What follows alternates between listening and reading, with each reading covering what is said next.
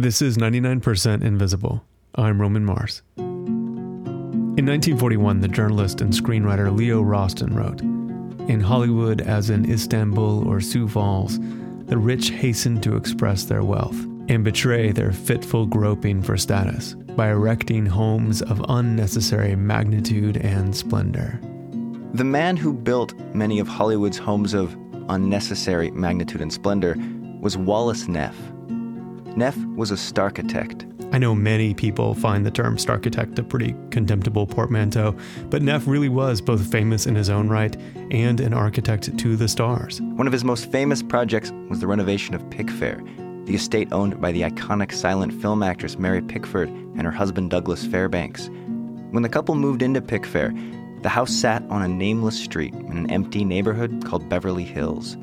If you were lucky enough to be invited to dinner at Pickfair, you might find yourself seated next to Babe Ruth, the King of Spain, or Albert Einstein. Life magazine called Pickfair only slightly less important than the White House, and much more fun. That's Los Angeles based reporter David Weinberg. Neff designed estates for Charlie Chaplin, Judy Garland, and Groucho Marx. He designed uh, houses for all three Marx brothers. Madonna has owned a Neff house, uh, Diane Keaton. Who's the, the blonde from uh, Legally Blonde? Reese Witherspoon? Yes. She, she actually owns the, and we better fact check this, the Libby Ranch in Ojai. Jeffrey Head is an architectural historian and the author of a book on Neff. I checked, and Reese Witherspoon does in fact own the Libby Ranch. At the end of his life, Wallace Neff could have lived in a grand estate on the coast or a huge mansion in the Hollywood Hills. But instead, he lived in a 1,000 square foot concrete bubble. And Neff believed that this simple dome was one of his greatest architectural achievements. The story of the bubble house begins one morning when Neff was standing in his bathroom, shaving. It was 1934, so it was probably a straight razor. Neff looked down and noticed a small soap bubble that had formed on a sink. He reached out and touched it. The bubble held firm against his fingertip. That was the moment the idea struck him. He could build with air. He could build bubble houses. And Neff wanted to build them by the thousands. Near the end of the Second World War, architects were anticipating the post war housing shortage and working on various solutions. Neff had a larger view and wanted to create a solution to meet the demand for housing worldwide. Jeffrey Head's book about Neff is titled No Nails, No Lumber because the bubble houses needed no nails and no lumber.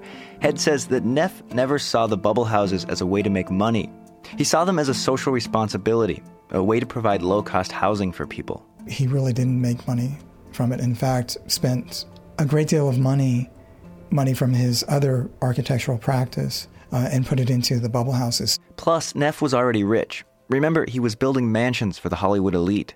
And his grandfather was Andrew McNally, the cartographer who created Rand McNally Publishing. Now, Neff's idea of a dome shaped dwelling was not entirely new. Indigenous cultures in the Americas had certainly explored that territory. Even during Neff's lifetime, another guy, Buckminster Fuller, was creating his own circular solution to the housing shortage the geodesic dome.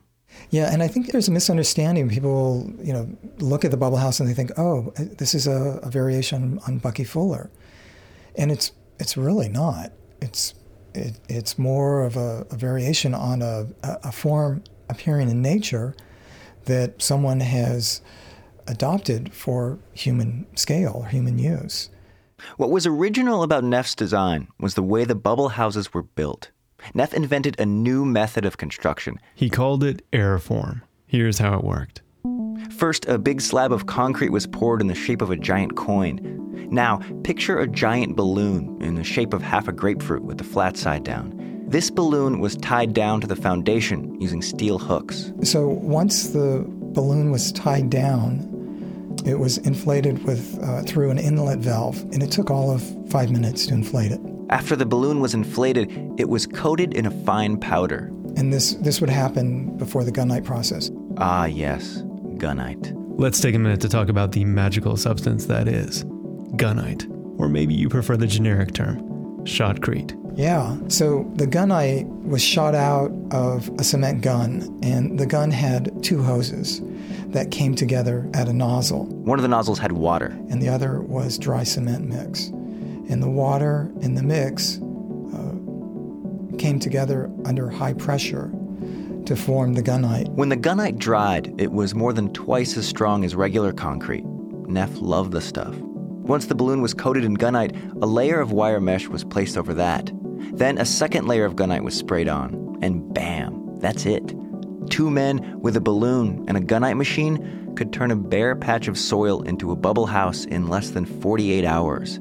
And after the gunite dried, the balloon was deflated and pulled out through the front door so it could be used again on the next house. And Neff claimed that the bubble houses were more fireproof, more earthquake proof, and even more bomb proof than any traditional structure. Neff was so confident in his design that he would often invite people to bash the walls of the bubble with the backside of an axe. Why was it the backside? Yeah, yeah. For some reason, they used the backside. I don't know what the reasoning was, but I've seen all, on all the photos, they're using the backside of the axe. What Neff liked best about the bubble houses, though, was that they were incredibly cheap. After Neff fine tuned the airform process, he went in search of a client, someone with money who would hire him to build more bubble houses.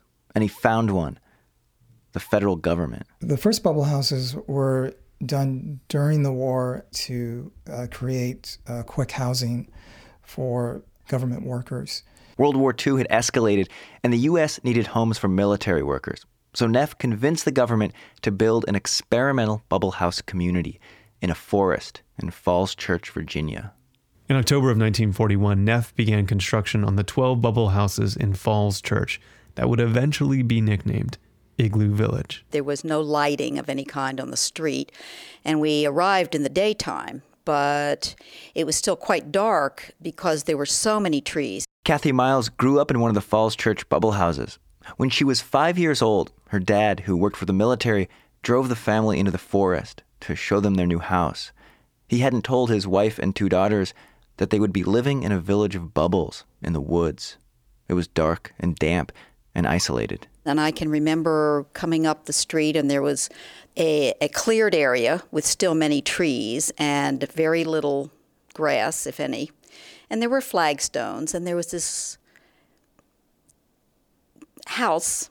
It didn't look like a house to me at that time, but there was something rising up from the ground, and it was white and large, and it had two large lumps, and they were held together in the middle with a smokestack. And of course, I was with my parents, and I'm, I don't remember what they were telling me, but I'm sure it was something that we were going to live in this new kind of house. Do you remember what your mother's reaction was when she first saw it? Her overt reaction was to stay calm and carry on. Uh, I think she was trying to make the best of it and hoping that we wouldn't live there long. So to come to something that looked like this, I think she was truly horrified. The Falls Church community consisted of two single bubble houses and 10 double bubble houses. Kathy lived in one of the double bubbles. The double bubbles were made by connecting two smaller bubbles with a rectangular cinder block structure that housed the kitchen and the bathroom. Kathy says that growing up in Igloo Village was incredibly isolating, and it made her stand out.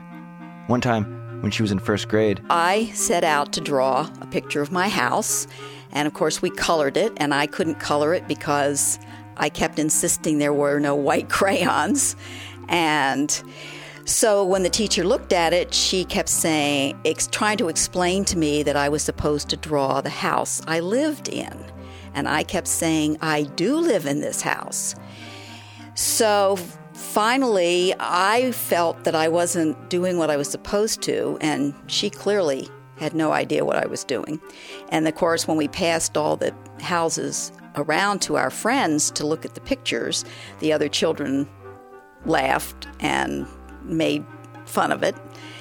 And so it was pretty daunting as a and as an introduction to first grade for me. And sometimes Kathy would be made to feel like an outsider in her own neighborhood.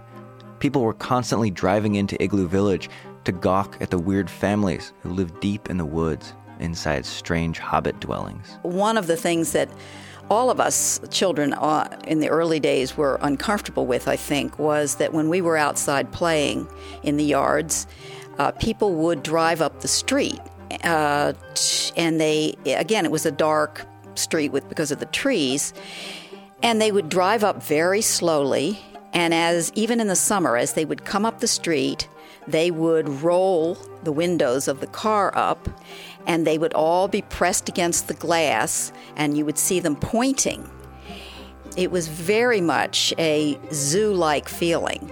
And I can even remember when I went to the zoo one time as a child, I, I remember thinking about how I felt when people were watching me. And I thought about how the animals were feeling with us watching them.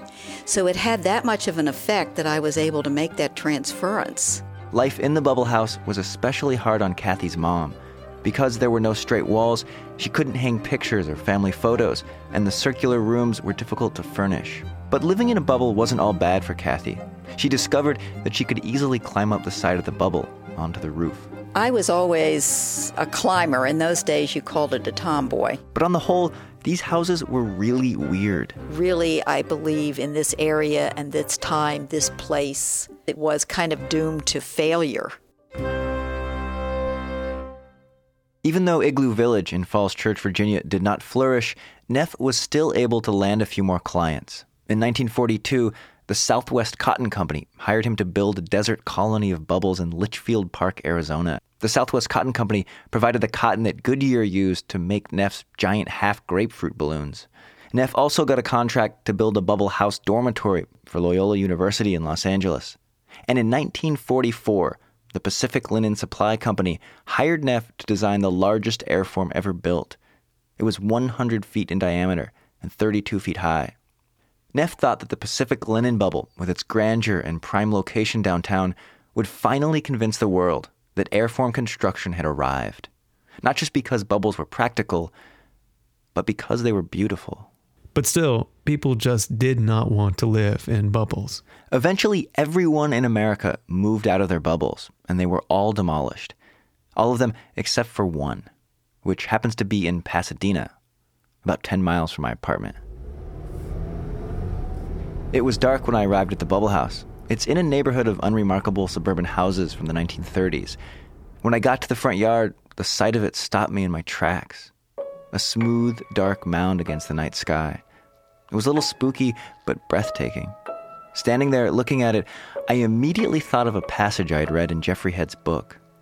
The passage was about this very house. One turns onto a small residential street and is confronted with a house that looks nothing like a house. The fact that it has a front door and a few visible windows only adds to its incongruous presence. Looking at the house, which resembles a smooth mound of earth, it feels as if some ancient space station has suddenly fallen from the sky, and upon landing, it has mysteriously embedded itself into the wrong context. Its presence so strange, it seems to have traveled through both space and time. That passage was written by the artist Steve Roden. Steve knows a lot about the Pasadena Bubble House. For the last 15 years, he's lived in it. The only reason why I drove out here to look at the house with my wife was because the price was so cheap and the the image was so strange. And so when we turned the corner and saw this strange brown dome in the middle of an unbelievably conservative neighborhood, it was sort of like what what the hell is this? Steve was fascinated by its history and all the surprises that come with living in a bubble, like the way that light moves across its curved surfaces. What's really cool in the living room at night is when cars drive by and the lights come in through the window. When it projects on the dome form, it's like a crazy, it's like laserium or something, you know? It's really amazing. None of the walls that separate the rooms in the bubble house go all the way to the ceiling. So if Steve's wife is in the bedroom reading, her fingers cast shadows on the ceiling that he can see from the living room. But perhaps the very most badass thing about living in a bubble is the way sound travels through it. It becomes a whispering gallery. When Kathy Miles and her sister were growing up in Igloo Village, they also discovered these parabolic imperfections in the walls, and they used them to send secret messages to each other. I think early on, my sister and I learned that if you stood in certain places, you could hear people whispering. And if you stood in other places, you couldn't. And I remember conducting experiments to see where we could best hear and best not hear, just depending on whether we wanted our parents to hear us or we didn't want to be heard. Steve loves his bubble house. He doesn't have the same problems that plague the Falls Church houses. He has custom furniture designed for a circular room, and he's an artist. He likes standing out. Given how much Steve loves his bubble, one could argue that perhaps the bubble houses might have endured a different fate if they were piloted here in California rather than Northern Virginia. But there are plenty of people who aren't sad that the bubble house has died out like this guy. I think was a bad idea. Stefanos Polyzoides is an architect who's quite happy living in a world without bubble houses. It, it, was a good idea when it came to maybe some industrial uses, but it was a very poor idea when it came to housing and how it made a very uncomfortable dwelling. You know, the light, air, uh, assembly into neighborhoods and so on. It did not vary in form by region, either by culture or by climate or any other way. For Stefanos, architecture works best when it takes into account the context of its environment and responds accordingly. Bubble houses, they're uniform. You can spray gunite onto a grapefruit balloon in Virginia or California or anywhere else, and it's going to look and function exactly the same. One of the shortcomings of this house is that it's really mostly focused on the method of its construction. Stefanos took me on a tour of his office, a Spanish colonial building that he says is an example of great architecture. He showed me a balcony on the second floor where he and his partner sometimes do work. And it's a favorite place of ours in that we are also urbanists and we dedicate entire life fighting sprawl and trying to reurbanize the world properly. And we have nothing in front of us here with a, with a magnificent view of sprawl. This is our frame into the world, you know. It's like a panoramic view of what the rest of their lives ought to be about, kind of fix all this mess. Imagine if the view from this balcony was a sea of bubble houses. Nothing but thousands of identical industrialized domes stretching into infinity. It would be a dystopian nightmare for Stefanos. And even though he lives in a world of sprawl, he has his office to take refuge in. This building is magnificent with very thick walls. So it's a perfect building for a hot, dry climate because when it's 80 degrees outside or 90 or 100, you keep the building tight closed, and at, at um, 6 o'clock in the afternoon, you open all the doors and windows, and it vents down in no time. Stefanos explained how the arrangement of the windows provide balanced natural light throughout the entire day. The design was based on the combination of Mediterranean and Spanish styles because Southern California has a Mediterranean climate with Spanish roots. These are the things the bubble house can't do be culturally relevant and adapt to the environment around it. This office was designed by an architect who spent his entire life designing buildings that did adapt to their environment and were culturally relevant to their surroundings. This building was designed by Wallace Neff. A classic Wallace Neff porch. This chair is actually reconstructions of Neff. This is a Neff design.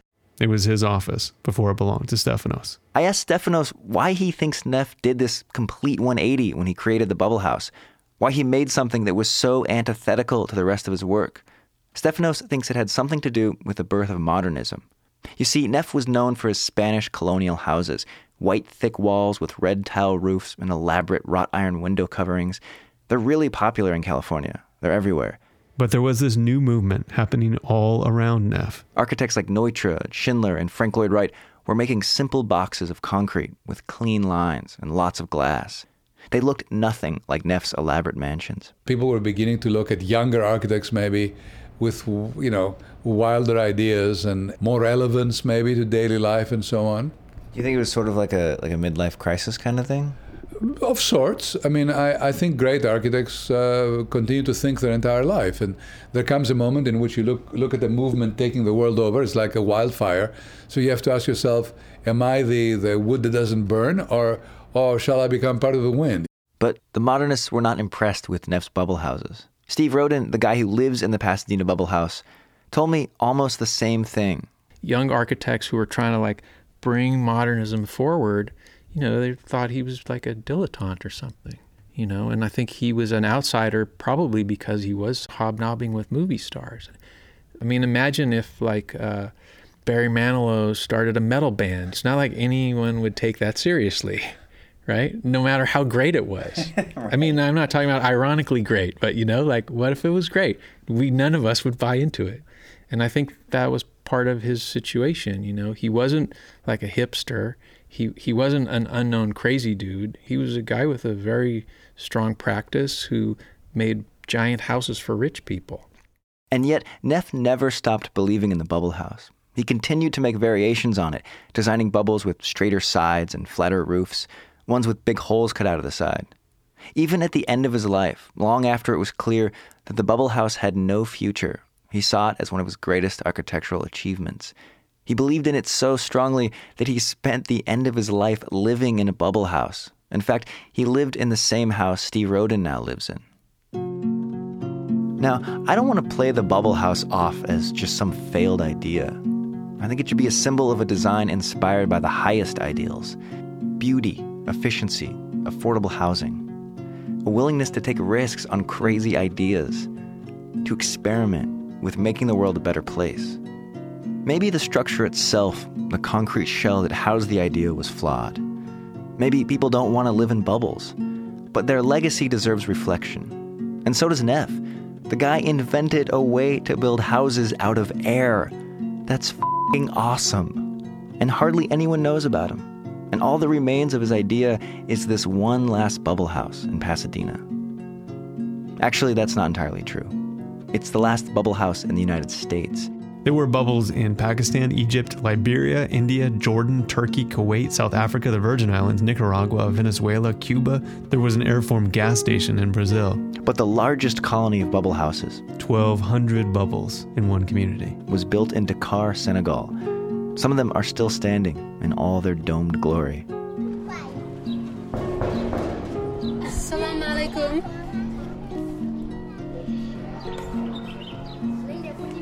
Assalamu alaikum. Nanga def, ça va? Senegal based producer Juliana Friend found the Dakar bubbles. Juliana said that there's actually a sense of pride among some of the bubble dwellers.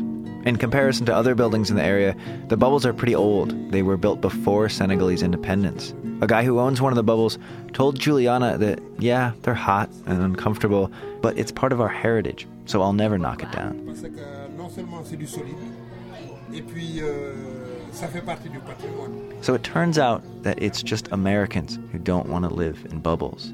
Or at least, Americans are the ones who can afford to have the choice. Because bubble houses were cheap and required so little material, they were way more practical in the developing world. So, in a sense, Neff actually got what he wanted.